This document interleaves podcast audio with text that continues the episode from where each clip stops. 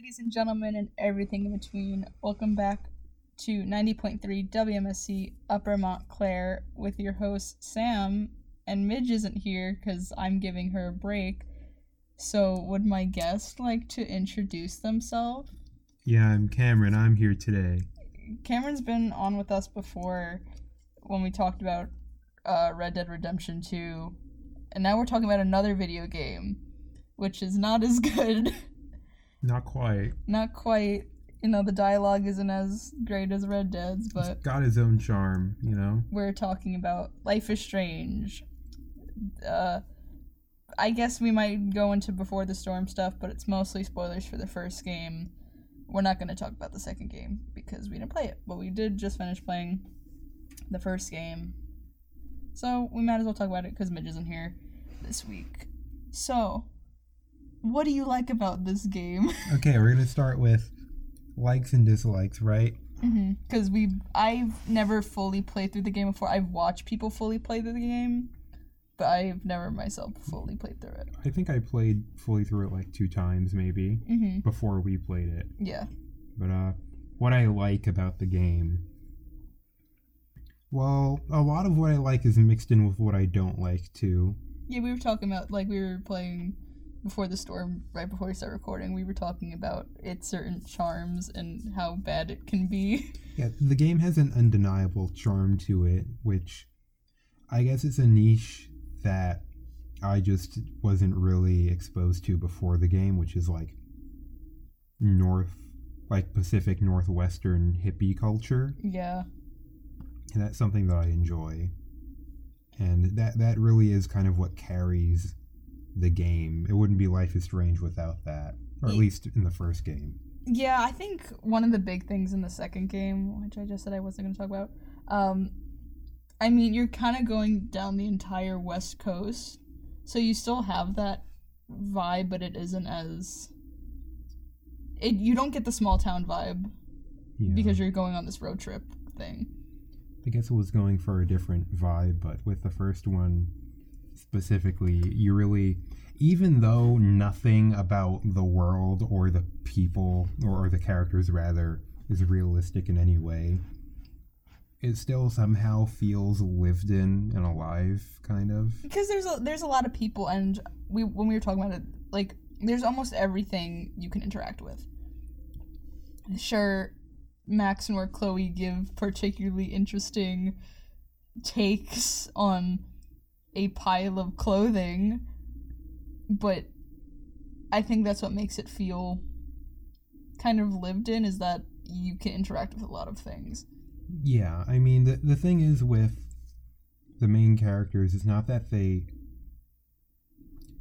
I guess in a way they feel alive. Like, I could buy that a person like Max or Chloe could exist. Mm-hmm. It's just that what they say is so horrible to listen to. Especially the first game. Well, the second, like, um, Before the Storm is way worse with that. Yeah. Maybe Max's internal dialogue is worse than Chloe's, but the actual scenes of people talking to each other. When we were playing, you're like, everyone has a smooth brain. Yeah, like, it portrays it like Chloe is, well, it doesn't outright say it, you know, it kind of tries to make you think the opposite, but practically speaking, Chloe can win every argument with the worst insults and points that I've ever heard anyone make, but everyone else is apparently a smooth brain, or they just lack any sort of argumentative ability, so they yield to this fifteen-year-old who called them like uh, a ninny or whatever name she'll call you. Like... I'm just thinking about the first time you could do the backtalk things with the bouncer. It's this huge buff Samoan dude, and you make fun of his bike, and he's like, hey, those are tribal flowers. And then he's like, I like you, kid. You could come into this adult-only band. I like the cut of your cringe, kid. You entertained me. I think a lot of the... person-to-person dialogues were better in the first game. Yeah. Like, I couldn't believe a discussion, but, like, a back and forth between Victoria and Chloe. Sorry, um, Victoria and Max, compared to Chloe and Principal Wells. Because in the first game, it really felt... This is terrible. It just kind of shows how bad uh, Before the Storm's dialogue and general writing is. Because the first game had terrible writing already, but... Hella. Yeah, not Hella is the most famous one, but basically every everything that comes out of a character's mouth, like... Well, I guess Go Ape isn't, isn't wasn't invented by the game, but Go Ape was something that has been used in a way I never heard it before, which is by Warren. Warren. When you when he's like, let's go watch this Planet of the Apes marathon. Or when Warren's like, I forgot what it was. I, it was someone ret- pretending to Warren when he beats up Nathan. Spoilers, by the way.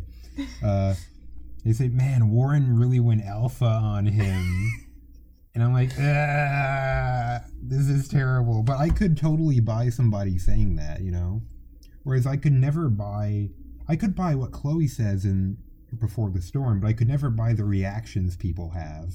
Because if a human being said half of the things Chloe says out loud, it would be met with, like, either a stare of confusion or laughter.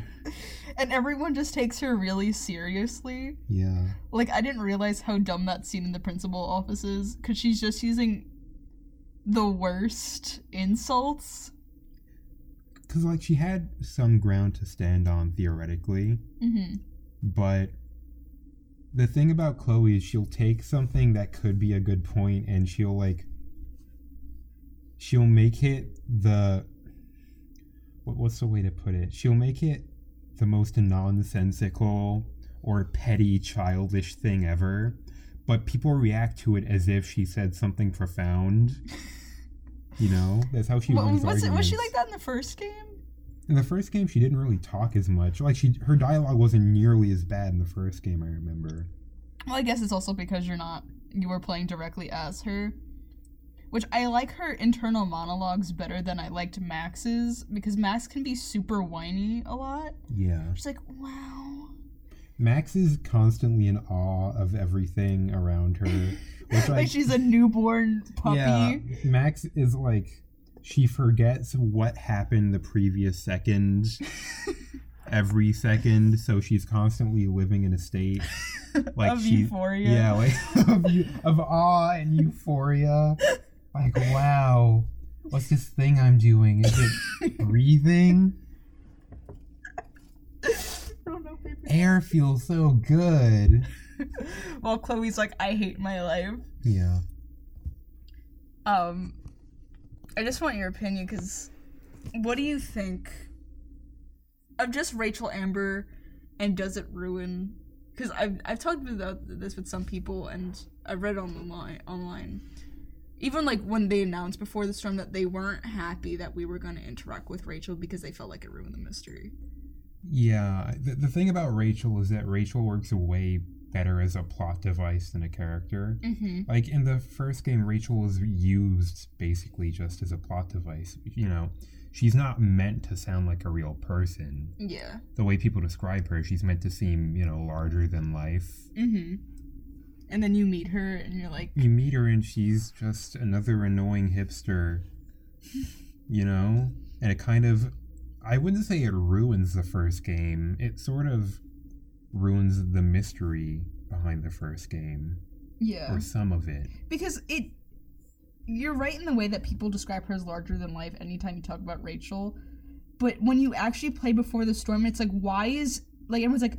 Do you think Rachel plays D and D? It's like, why do you care? Yeah, they still act like she's larger than life, but she doesn't carry herself, or she doesn't seem like a person who would garner that reputation. If I knew Rachel in real life, I think she would annoy me. Yeah, she. The thing about Rachel is if I knew her in real life, she would just be, you know, another person that I don't really pay attention to. Mm-hmm. But I guess, again, everybody is such a smooth brain that the second they meet somebody who's like, they have protagonist energy. They're like, wow. Like, I think she works well as a plot device because it is, like, this thing of remembrance. Like, what an awful thing this happened to this bright young girl. Yeah, that's because I think Life is Strange takes a lot of inspiration from Twin Peaks, right? Yeah. A huge, you know, I've I haven't seen a lot of Twin Peaks. I watched a few episodes, but God, I haven't watched Twin Peaks in years. I never finished it. I liked it. Yeah, I want to. I want to watch it definitely. We, we should watch Twin Peaks. Yeah, but uh, what what I was saying is that. The thing about Twin Peaks is they have, you know, a Rachel Amber type character, which is, you know, the girl that gets murdered that kicks off the events of the show. Mm-hmm. But the thing about that is that I think Twin Peaks just executes it better mm-hmm. overall. Because with Rachel Amber, I think it really comes down to characterization, you know? Like how so? Because... the characters in Twin Peaks are just well-written, whereas the characters in Life is Strange aren't. I think the probably the most likable characters, and most interesting characters, in the fir- at least for the first game, is Kate, because she has a fairly big plot point. Yeah. Victoria, kind of, but she's just kind of annoying. She's just kind of... she's not a villain, but she's an antagonist. Like, she's a rival. Mm-hmm. Nathan's pretty interesting. I think Nathan's one of the more better written characters, which we're actually going to go into in a little bit. Yeah, Nathan's interesting. I think even though, you know, I, I don't like Nathan, obviously, mm-hmm. N- Nathan is one of the few characters who doesn't say something horribly cringy every time he opens his mouth. Like, Nathan is written to be unstable, and his dialogue shows that. Like, he's... he's just generally, you know, a more realistic character. Because the thing about Life is Strange is I feel like every... you can really feel the writer's voice come through in every character. And that's not a good thing, because they all sound like the same person if they were a shapeshifter. Like, here's the, the hipster who wrote Life is Strange if they were a Mexican boy. Here's the hipster who wrote Life is Strange if they were a ninety-pound Canadian boy who likes Planet of the Apes. Here's the writer of Life is Strange if they were an accomplished hipster photographer. You know? Oh, Jefferson, I think... well, you want to get into him at this point? I guess we can. Because I'm... but our likes and dislikes kind of combine because it gets this certain charm of there are good characters. Like, the characters that hold a lot of plot relevance are written pretty well, with the exception of Jefferson, because his plot is really weird and doesn't make sense. I'm afraid to talk about Jefferson because I don't... I didn't read anything, so maybe they explained his motivation, but... from what I can tell, it doesn't make a lot of sense from at least what I saw in the game. So we're just going to be, like, I don't know if they did this in, like, some article or, like, when they did, like, the limit, what was it, like, the collector's edition, they had, like, the box. Oh, I was thinking about, like, the wiki page where they just explain everything. Um, so we're not going to look at the wiki page. Well, I mean, let's just go from, like, a blind standpoint, which we are. All right, so we can maybe be wrong. We can maybe be wrong, but... from a blind standpoint, Jefferson's plot and scheme is really dumb. His plan seems... all right, let, let's go through his plan. His plan... Wait, let, first okay. we need to go, like, okay, motivation that spurred the plan. He, for some reason, wants to take, like, pictures of drugged girls.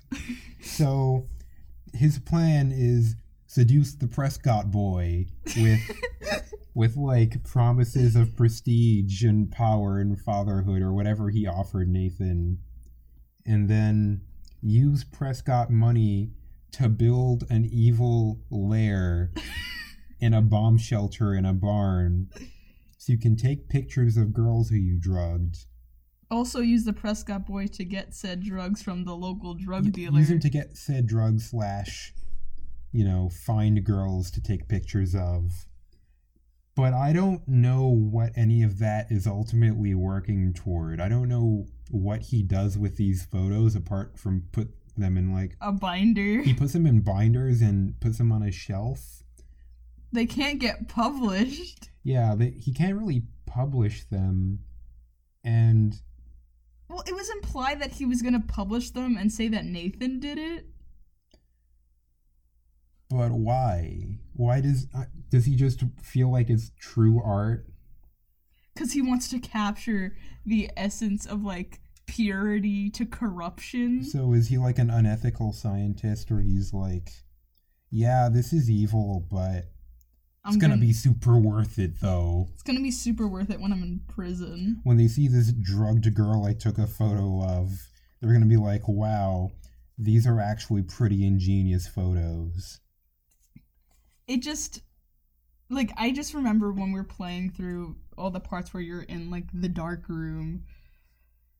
And we're like, what's... What's the end game? You're taking all these, like, photos... Yeah. They ain't getting published. Part of it feels like the writers used that excuse of like, well, he's crazy. Nothing he does really needs to make sense in the end. Because he, like, he gets really crazy when he's talking to you. He's like, Max! He's not, well, he's...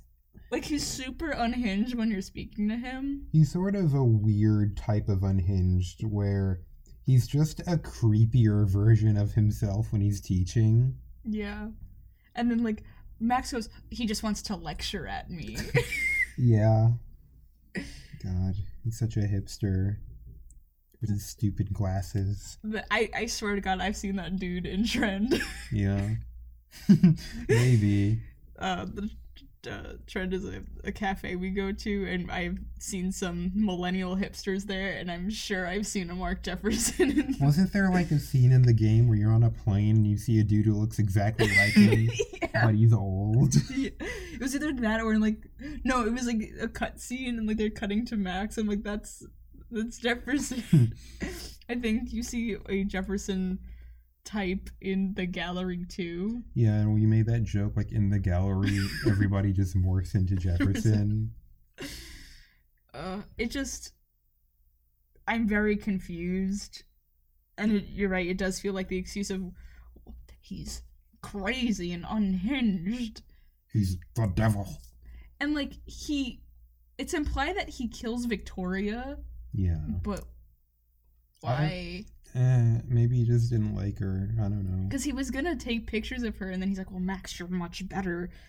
He had this weird obsession with purity, I think. Yeah, because that's why he liked both Kate, because she was ultra pure. And then he liked Max because she she's living in that awe state moment. Yeah. Max is living in that newborn mindset forever. But if he's obsessed with purity, why do you, like, want to take pictures of Victoria? Well, I think then? After that, when he had Max, he's like, she's too corrupted. When he's like, why take pictures of her when I have you right here? She was already pretty, like, outwardly not pure to him before, but she was like, hey, Mister Jefferson, we can spend a lot of time alone if I win the competition. Like, she was trying to solicit sexual favors. And I guess that was still pure enough, you know. I don't know. Maybe he just didn't have a lot of people to choose from. He's like, well, I can't take photos of the Warren boy. I'm just thinking about him, like, it's like, so pure. So pure. Well, he doesn't, he obviously doesn't like men because he's only taken pictures of. Yeah. Well, then why did he want to also take, why did he take, pic- no, he didn't take pictures of Rachel. That was Nathan. That was Nathan. Because I was like, wait, like, because Rachel's very not pure, and I'm sure Jefferson would have been able to see through her. That is a weird, like, kind of, like, strange underlying misogyny thing. But wait, Jefferson also, I feel like he did make a comment about Rachel. No, that was like his, that was like weird, creepy dream time warp Jefferson, where I, it's hard to tell how much of what Jefferson said is real and how much of it is Max's fear, because he also talks about necrophilia things. Yeah. Are we allowed to say that on the radio? Uh, that's why I'm saying necrophilia and not, like, okay, what he actually said. I guess the implication's fine. Um, so I'm gonna assume that's just weird Dream Max's thing and not what Jefferson's actual thought is. But I'm assuming he... I feel like he did say something when she is lucid, like, in the real world. I feel like he did say something about Rachel. Besides yeah. that, like, he's like, Nathan screwed it up. There are implications that he and Rachel had something going on. Because Rachel had apparently something going on with literally everyone. Yeah. Which is why I don't like Rachel as a character. Yeah. I because mean... she seems too fake. That's true. That's not, ha- like, she. No one is beloved by everyone. That's why it works, like you said, it works as a plot device because it's like, oh, she's beloved by everyone in remembrance. Mm-hmm. But as a real person, it's super unrealistic that everyone likes her. Well, it's implied that... That Victoria doesn't like Victoria her. Victoria doesn't like her and that Elliot doesn't like her. But the, th- the thing about that is that y- you made a good point where, you know... I think a goal of the main game was to portray Rachel as, you know, nobody knew the real Rachel, you know? Yeah. You know, everybody saw one side of her, but nobody got the full picture. But then in Before the Storm, you just get the full picture, and it's kind of bad. Because it, it's almost even implied that Chloe didn't know the full Rachel because she had this secret relationship with Frank. Yeah. And, you know, Chloe feared that she left without her. But and then it, you see Rachel in Before the Storm, and there's like... You, you're having this in-depth relationship with her yeah, um, about I mean, her life. But which I, I guess that they had in the first game, too. But the thing is that there's no sense that you're not seeing all of Rachel, you know? Because it's implied, because when Chloe finds out about the secret relationship with Frank, she goes, I can't believe she lied to me. We told each other everything. Yeah. So it kind of, like, negates or retcons a lot of Rachel, what we know about Rachel from Chloe. Because that's why I think it's interesting, because everything you know about Rachel from the first game is tidbits from other people. Yeah. Like, but ever, it's always, like, Rachel pretty. It's like, you know, like I said, Rachel works way better as a plot device than a character. Because as a person... She's you know, really not... that interesting. Plus, somebody who has, like, a billion different... Like, a person who acts completely different around every other person they meet mm-hmm. isn't somebody who you really want to, to be, be around. Friends with. Yeah. Like, for... It doesn't make sense for Chloe knowing who Rachel is. Like, so from our perspective through Chloe's eyes, it doesn't feel like Rachel's someone who, who is Chloe would want to be friends with, because I feel like Chloe values honesty and blunt, like being blunt, when Rachel is kind of the opposite of that. Well, C- Chloe was desperate, to be fair. Yeah, Chloe was just looking for somebody yeah. to talk to. Someone who would take them to a, a drunk, a, a dunk. What is happening to me? You're having a stroke. What word was I even trying to say? It will take her to a trash kingdom. Dunk. I had an aneurysm. a, a dunk kingdom. Trash kingdom. Yeah. We'll take her to the old abandoned Jill's crab shack. Sit in a lawn chair. Because that's why I feel like Chloe and Max's relationship works a lot better, because you don't even really have the option to lie to Chloe. Yeah. Everything you tell her is the truth, because that's just in Max's character. She's a very honest person. She's not really gonna lie to you unless you're lying to David, because David is David. Plus, Chloe's just kind of, you know, Chloe's a bad friend, but they don't try to hide that, you know? Yeah. I mean, we, we could talk about how Chloe's kind of a bad friend. All right, Chloe's like a Rigby. Like, I know you don't watch Regular Show, but... Rigby's a bad friend, but ultimately he cares, and that's a lot of... That's pretty much Chloe. Yeah. She's a... She's punk, hipster, Rigby. Because I'm just thinking about when Kate calls you, and she's like, oh, you haven't talked to me in, like, five years, but you're going to take a phone call for your friend Kate, who mm-hmm. Kate is, like, suicidal. What traits would we use to describe Chloe? She's a... needy, I guess you can call it that. Or blunt. She's honest. I think I in the sense that she'll say what she's thinking, but she's not honest. Well, then that, in that. that's that's a well, then that'd be blunt.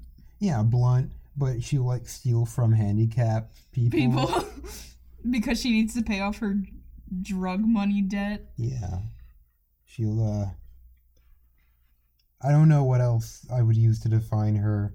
Just generally, kind of unpleasant to be around. um. Yeah. I mean, w- what does she do for Max besides take? I feel like Chloe doesn't give a... Well, she gives, like, some emotional support. Yeah. But then it goes back to, like, the thing with Rachel is I feel like Chloe is so attached to Max because she... It's like Rachel isn't here anymore. Because I feel like if Rachel was there and then Max came back, do you really think Chloe would go back to Max? I think she would, you know, maybe hang out with her, but they wouldn't be anywhere near as close as they become in the game.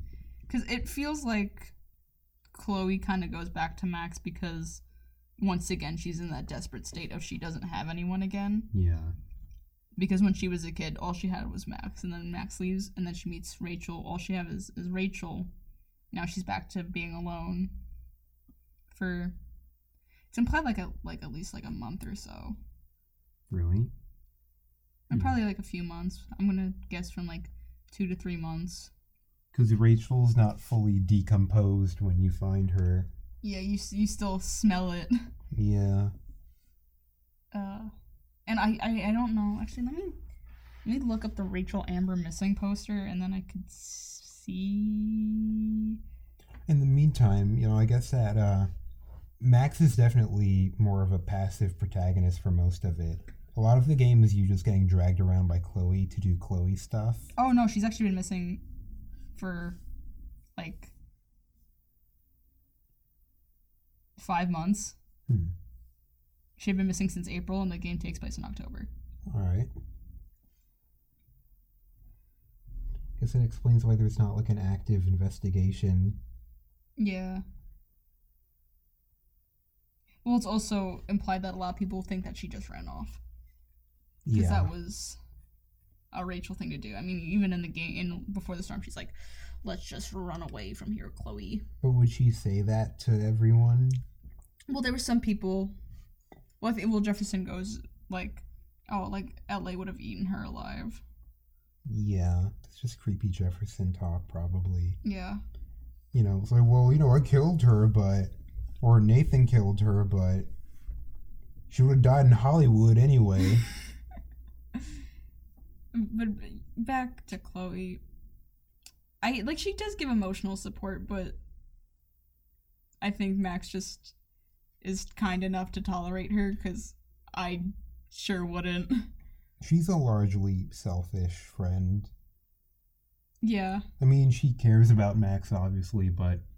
Most of her actions are driven by her own personal vendetta. Like, because even anything with the time powers, she's like, well, Max will just fix it. Yeah. And Max is consistently saying throughout the game, she's like, Chloe, I don't know how long this lasts. I get a little aneurysm every time I, I go- use it. When I go back too far, my head hurts. You think that's why Chloe acts more rashly in the game? Because she knows that none of it is necessarily permanent. Like, yeah, I'll throw this dog bone in the street. Yeah. I'll throw those keys on top of a building. Because she relies too much on Max, because even when they find Rachel's body, she's so blinded by rage, and then she's like, well, whatever, Max, you could just fix it. Yeah. And then she's like, I can't fix everything. I don't know how long this lasts. Ah, can we talk about how stupid Chloe is in that whole, like, in episode five as a whole, where she's like, well, I guess I have to kill Nathan, or actually it was Jefferson, guess I just have to shoot him. Like, she's not, she's thinking like five minutes in the future. Yeah. She's like, whatever, I'm gonna just go kill Nathan. It's like, listen! Like, she's angry, but is she, what is her plan? Again, nobody has a plan. It's just... I'm going to drug girls and take photos of them because I'm just going to shoot Jefferson and then I guess go to prison forever. Well, yeah, the Nathan thing was like, I'm just going to kill Nathan Prescott. Yeah. You're going to kill the most affluent, the son of the most affluent family in town. I don't think she cared about him, you know, being rich. It's not even the fact that he's rich. It's just that... No, I'm saying, what but does, like... Yeah, but like, what She does, kills him, uh, she's going to prison. Yeah, what does killing him... What is her plan? It's just kill him and it ends at that. Which, can we talk about when she... When we accidentally killed both Frank and his dog? Yeah, I forgot. It wasn't the beans. It was something different. No, it was when you're trying to get the list from him so you could decode his book. Yeah. Which, okay, that scene's also really stupid because... Frank is great. Frank is like an Oblivion character where he goes from super hostile to very friendly and helpful depending on like five sentences. Like, he isn't upset that you just stole his client book. Like, it goes... There's like two, basically two outcomes. One... Frank gets murdered because he tries to kill you, and two, hey, you guys are pretty cool. You should come back to my place to party. Yeah, he, he literally invites you to party after he threatened to kill you like two seconds later, like two seconds earlier. Like, he's like, "What makes you think I'm gonna give you my book? You guys are pretty cool. You think you could find Rachel? Like, here, take the list of my clients." Like, why is every car- like N P C besides like Chloe and Jefferson and Nathan? Well, really, any hostile character is just super easily won over. They're easily won over, or they're incredibly one-dimensional and dumb. Like Stella. Like Stella. Well, David was like that for a long time until like the very end. Yeah. The principal. Yeah, he gets aggressive really quickly, but then it's super weird when you go to, like, San Francisco with him. Yeah. And he's, like, super chill. I'm like, you threatened me. Like, everybody, every antagonist who isn't a serial killer in this game is really aggressive until they just decide not to be. It's like, they, they have, like, they're not, like, people. They have, like, defined aggro. Pretty much. Yeah, you're right, like, in saying it's like an Oblivion character where they just get hostile if you choose the hostile option or you choose an option they don't like. Yeah. Because I... What set off me killing Frank was I brought up the the bracelet and then it just went from zero to a hundred and where yeah. the Pompadour comes out, I shoot his... Chloe shoots the dog and then he goes, "You killed my dog! You killed my dog!" And then... And then Chloe, I guess, beats him in a quick draw duel. And then the, that scene drags for way too long. I'm like, oh my god, I just want to go back. Cause, and then, like, they're slowly yeah. searching his body. Like, like, why did Max wait that long? I'm like, this scene is so long. I just want to go back. Ugh. Yeah. That dog wasn't even, like, a threat. Like, worst case scenario, Chloe has to get, like, a rabies shot. It's just... not like he had a pit bull. It was like a like a Labrador. Yeah. It was like a medium-sized Labrador. Coming at you. It wasn't like a pit... Wait, he, like, sicked it on you, right? No, like... It was like, Pompadour trap! And it opened up, it opened up, like, the R V door. No, I think... I don't think it's like Pompadour attack, like he, it got hostile. I thought then... he said attack. I thought he got mad at you and he was like, Pompadour! Destroy the enemy! I don't... Even though he had a gun. No, I think, because Pompadour just kind of burst through the door and went to go run at Chloe. Hmm. And then Chloe shot and he's like, "You killed my dog! You killed my beans." There are obviously choices that are just very silly. Maybe every character is just very bipolar. Maybe. Where they'll go from murdering you over some beans to giving you highly sensitive information. Um, let's talk about one of the better written characters. I want to talk about Nathan. All right. uh, because we... Okay, Nathan is both well, we, both well and very poorly written. So give me how he's poorly written. Nathan's poorly written because he acts like... Well, maybe he's not poorly written. It's just the fact that he hasn't been thrown in a mental institution is the poorly written part, because he's someone who, if it seems like he's winning a fight for one second, he'll pull a gun on you.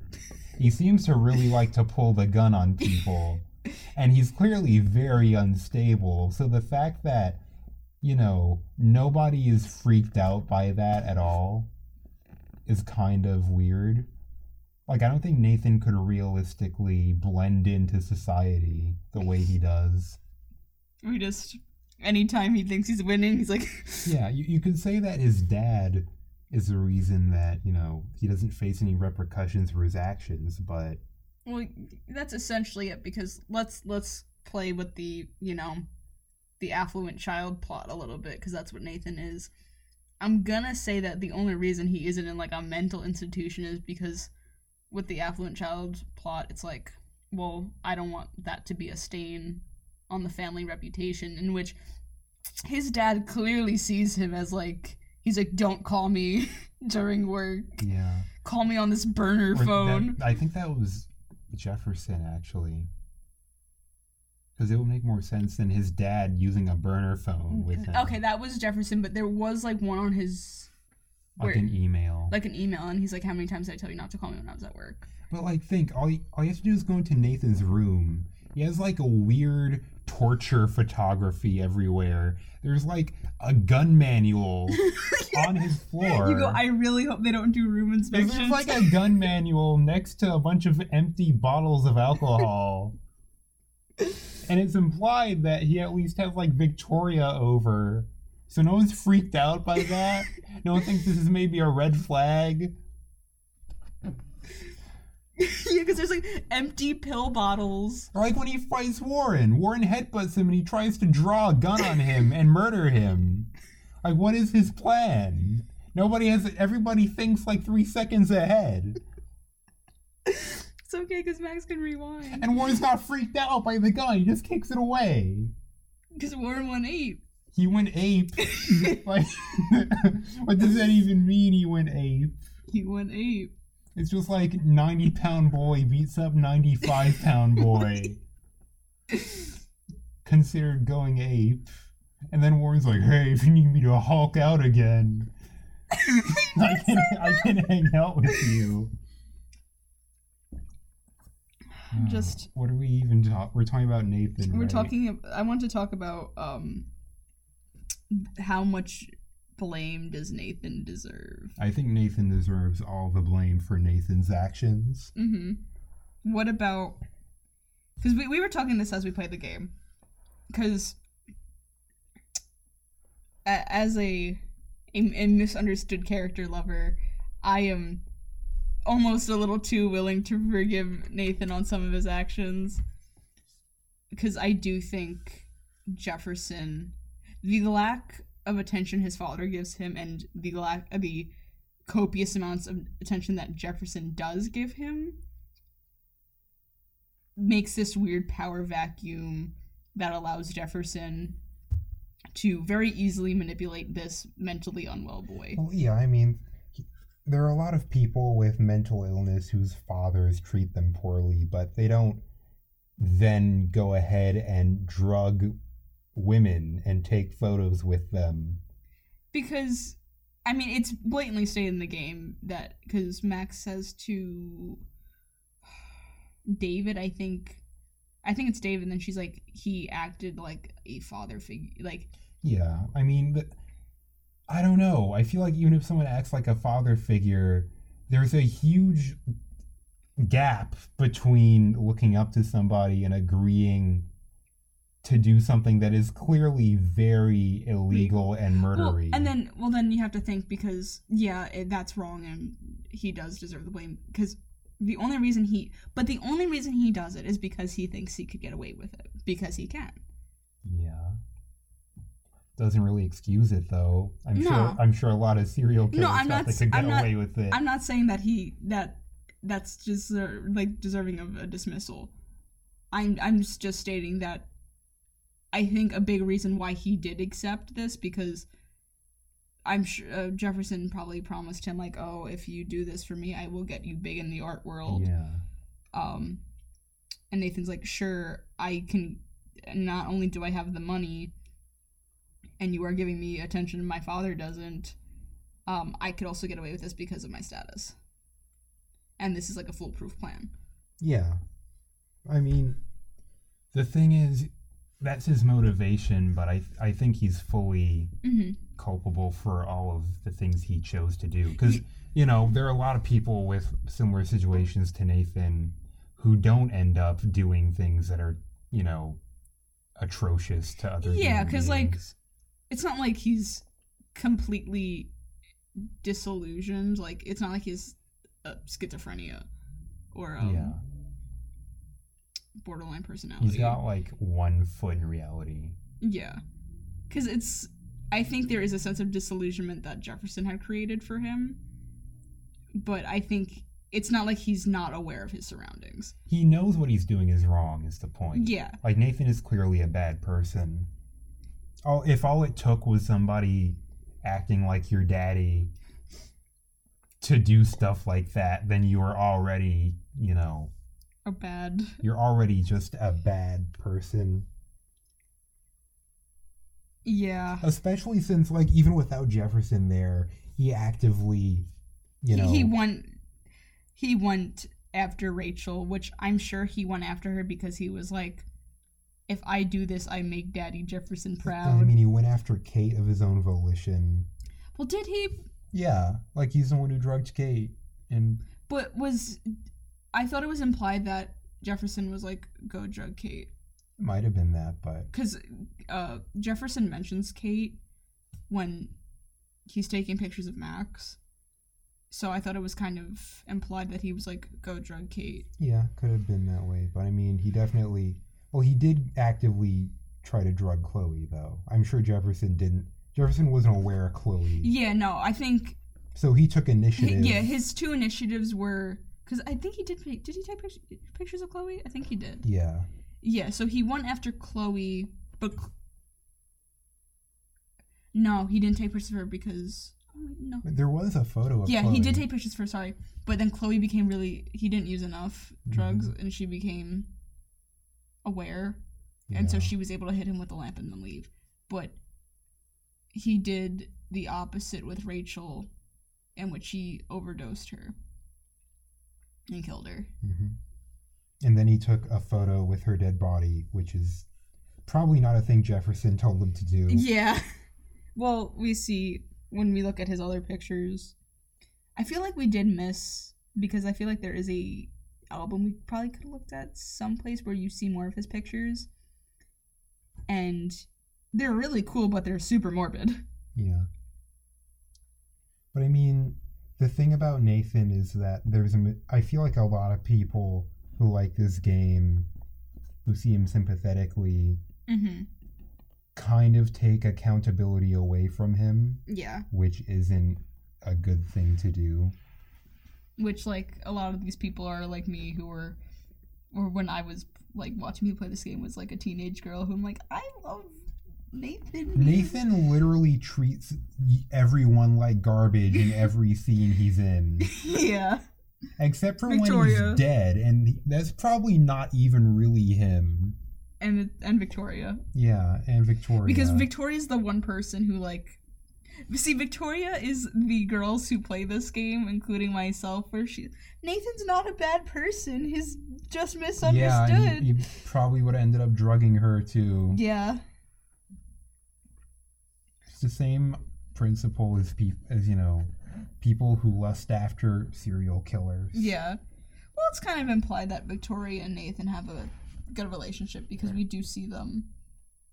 Yeah, I mean, I wouldn't trust a good relationship to save you from someone like that. Yeah. The thing is that, you know, Nathan, he's fully... All of his actions are his fault.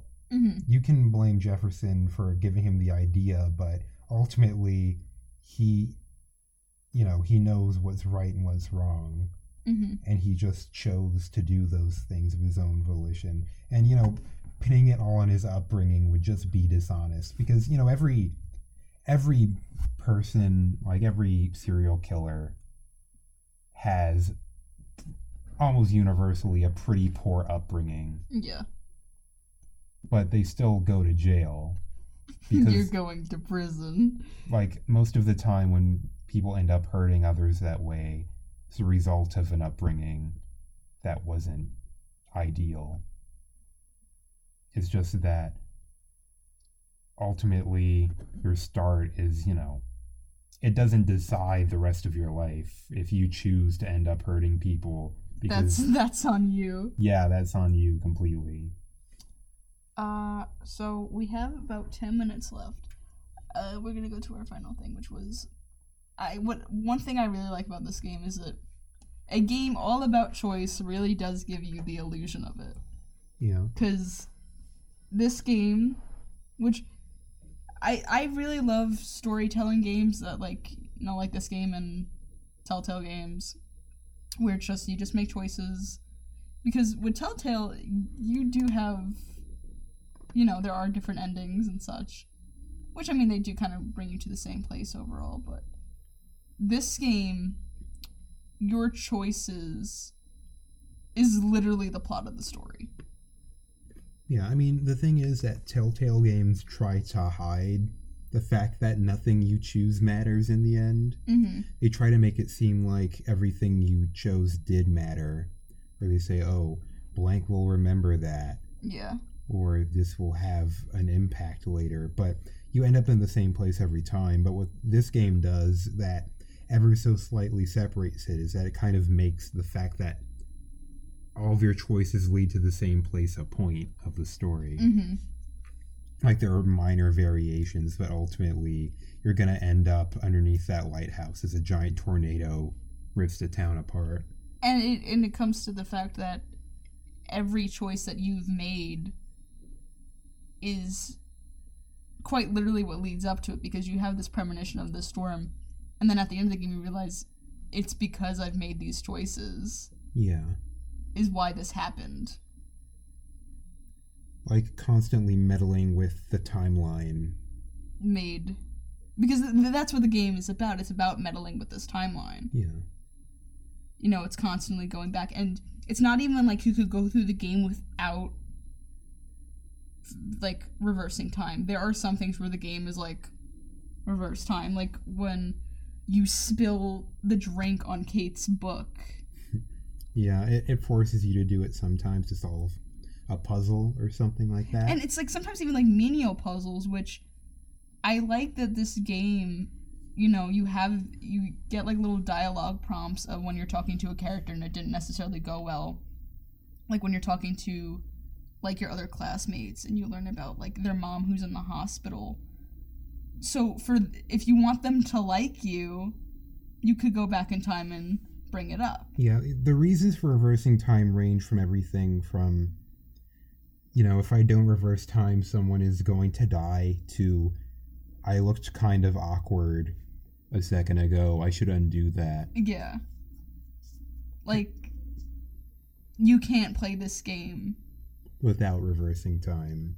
Because it's, like, you don't even have the option of, like, oh, well, you know, I'm, my second playthrough, I'm not going to reverse time at all.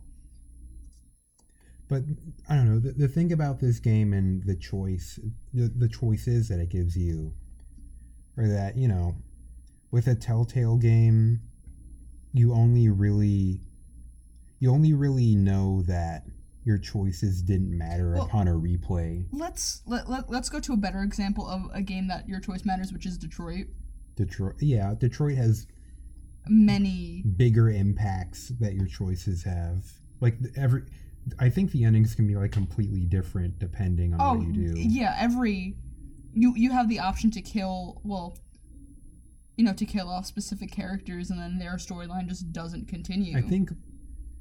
Some characters, like some of the main cast, can just, you know, apart from Connor, I think Kara can die like in mm-hmm. her second or third scene, mm-hmm. and the rest of the game she's just not there. Yeah, and then Kara's story is finished. Yeah, and then her impact on the story is gone too. Well, she doesn't have much of an impact from what I can remember, but let's say with Marcus, he can die. And then uh, North. Yeah, it basically, you know, similar events happen, but your autonomy to dictate what the android army does mm-hmm. changes, you know, or you lose that to North. Yeah, which I feel like that that game is, like, the true thing of, like, for the most part, is, like, real choice, because, you know, you see at the end of every episode all the branches. I mean, yeah. Some of them is just pretty one single branch, but there's some that have lots of multiple endings compared to, like you said, Life is Strange, every, no matter what, no matter how many times you play through that game, you're going to end up at that lighthouse. Well, that comes down to budget. It's really... Yeah. Well, I don't think Life is Strange would have had it that way if they had Detroit money, you know? Mm-hmm. I think Life is Strange managed to work with their own technical limitations to make it... to make the fact that your choices don't really matter a part of the theme. Yeah. Because I think, you know... That's why I kind of compared Life is Strange to Telltale games, because they're both... They both have the same ending every time, kind of just because they don't have enough money to make more than one or yeah. two. Because I remember at the end of the second season? Second season played Clementine, right? Yeah. Mm-hmm. The end of the second season, you... There's multiple endings, but you still end up in the same place with... Season three, which you don't even play as Clementine, you play as some like Hispanic kid. You play no, it's like a it's not a Hispanic kid. He's like thirty, probably. Oh, sorry, yeah, it's yeah, no, you play as the Hispanic dude, in which Clementine is there, but basically everything that happened in season two is irrelevant to Clementine as she exists then. Because I remember I, I remember watching the ending of season two, and like one of the endings is like you go with Kenny to like that that like city that's apparently safe haven, but they could only take you and the baby and not Ke- uh, not Kenny. Mm-hmm. And I was like, yo, that's crazy. Like, no, it's gonna be so many different like starting points for the next season. And the next season you play, like, Javier, I think his name is. And then Clementine's there. And, no, like, you know, you get to see what led her to that point. But no matter what which person you chose, you still end up... Your backstory is relatively the same. Yeah. Because ultimately in every every subsequent Telltale season, you have to pick up where you left off. Mm-hmm. And they just straight up... Well, obviously, since they're kind of... defunct now, you just straight up don't have enough money to program a game where you have you would basically have to make like four different games depending on the choices you made. Yeah, you would have I, I think even like five or yeah. because like you would have to because it's like the girl, I forgot her name, Kenny, and like going by yourself. Yeah. You have to multiply the budget and you know, I guess Life is Strange just plays it off better than mm-hmm. Telltale games tend to do by integrating, you know... That theme. That theme. Because then we also talked about... It was also pretty smart that, you know... It, well, one, they sidestepped it the first time by doing a prequel, so they don't need to make a game where Chloe died or it's Max and Chloe, you know... Yeah. And then... They kind of made it an anthology from that point forward. Where it's just people with powers. Yeah, because they don't need to have a canon ending that way. Because, I mean, you either do the so-called canon ending, which is you sacrifice Chloe, mm-hmm. or you read the comics, which is the ending where you sacrifice Arcadia Bay. Yeah. But we only have, like, four more minutes, so I just want to talk really quickly on how... with the so-called canon ending, it really plays into the fact that Chloe, Chloe's destiny is she's supposed to die. Yeah. I mean, you know, it's pretty obvious throughout the game. Chloe, every opportunity Chloe has to die, Chloe ends up dying. Yeah. Whether it's shooting herself with a bumper or getting, getting stuck in the train tracks. Or getting shot by Jefferson. like, it seems that Chloe's fate is to die, and we talked about a second game that would be really interesting is just Max consistently trying to keep Chloe alive, which it has gone from a selfless thing to a selfish thing. Yeah. In which she is now risking the lives of others by trying to protect one person. Because we we already saw that throughout the first game a little bit, where, you know, obviously saving Chloe leads to everybody in the town dying, but it would be interesting if in a sequel following them, it really becomes a very unhealthy thing where you end up hurting a lot of people just to keep Chloe from fulfilling her destiny, pretty much. Yeah. Which I think that would be really cool, but it would also be really dark. It would be like a Madoka Magica thing where it goes from being an altruistic thing to being very selfish and destructive. Yeah, because it goes from Homura being like, oh, I want to just save Madoka because she's my friend, to Madoka will live because Madoka is mine. Yeah, I'm going to create this. I'm going to undo her universe and create my own. Yeah, it will become, because it's kind of an evil decision to save Chloe, because you're killing a lot of people. Yeah, there's only a handful, of, canonically, there's only a handful of people. So I assume thousands died to do that. And in a sequel game where you're killing more people, or at least constantly preventing Chloe from dying, even if she maybe wants to. Oh, Jesus. Because Chloe's like, yeah, you should probably kill me. Doesn't seem worth it. Because she's like, my mom doesn't deserve to die in a diner. Yeah. Which... I think Joyce does die. Well, totally. She dies in a diner. Because remember, the diner just straight up explodes if you're not there? Yeah. And it, it's implied that you went to that mountaintop with Chloe, so nobody put sand on that thing. Oop. Plus, even without that, the tornado probably shredded everyone. Yeah. Because they didn't hide in the whale. uh, Alright, so I'm going to say... This that was fun. This was fun. I'm going to do yeah. my goodbyes very quickly. Um, if you are interested, if you missed this episode, or if you want to listen to our other episodes, like with Cameron here, when we talked about Red Dead Redemption two, uh, you can listen to Fandom Fair on Google Podcasts and Spotify, because I'm not doing SoundCloud anymore because I don't like doing it. And if you want to keep up with postings, probably Twitter's better. It's just Fandom Fair again. And if you want us to follow us on Instagram, it is Fandom Fair, F A N D O M underscore F A R E. Wait, shout out to John McTavish. We don't do shout outs here. Well, I don't know if John McTavish is real. I'm kind of hoping that he's a serial killer or something. All right. Uh, brush your teeth, wash your sheets, take a shower, and uh, drink some water. Stay and hydrated. Buy a bidet. No. Buy a bidet. You should buy a bidet. We can't sponsor anything here. No, it's only sponsoring if you have a specific brand of bidet. Uh, you should buy a bidet, I guess. And on bidet is... Bye-bye. Uh. Bye.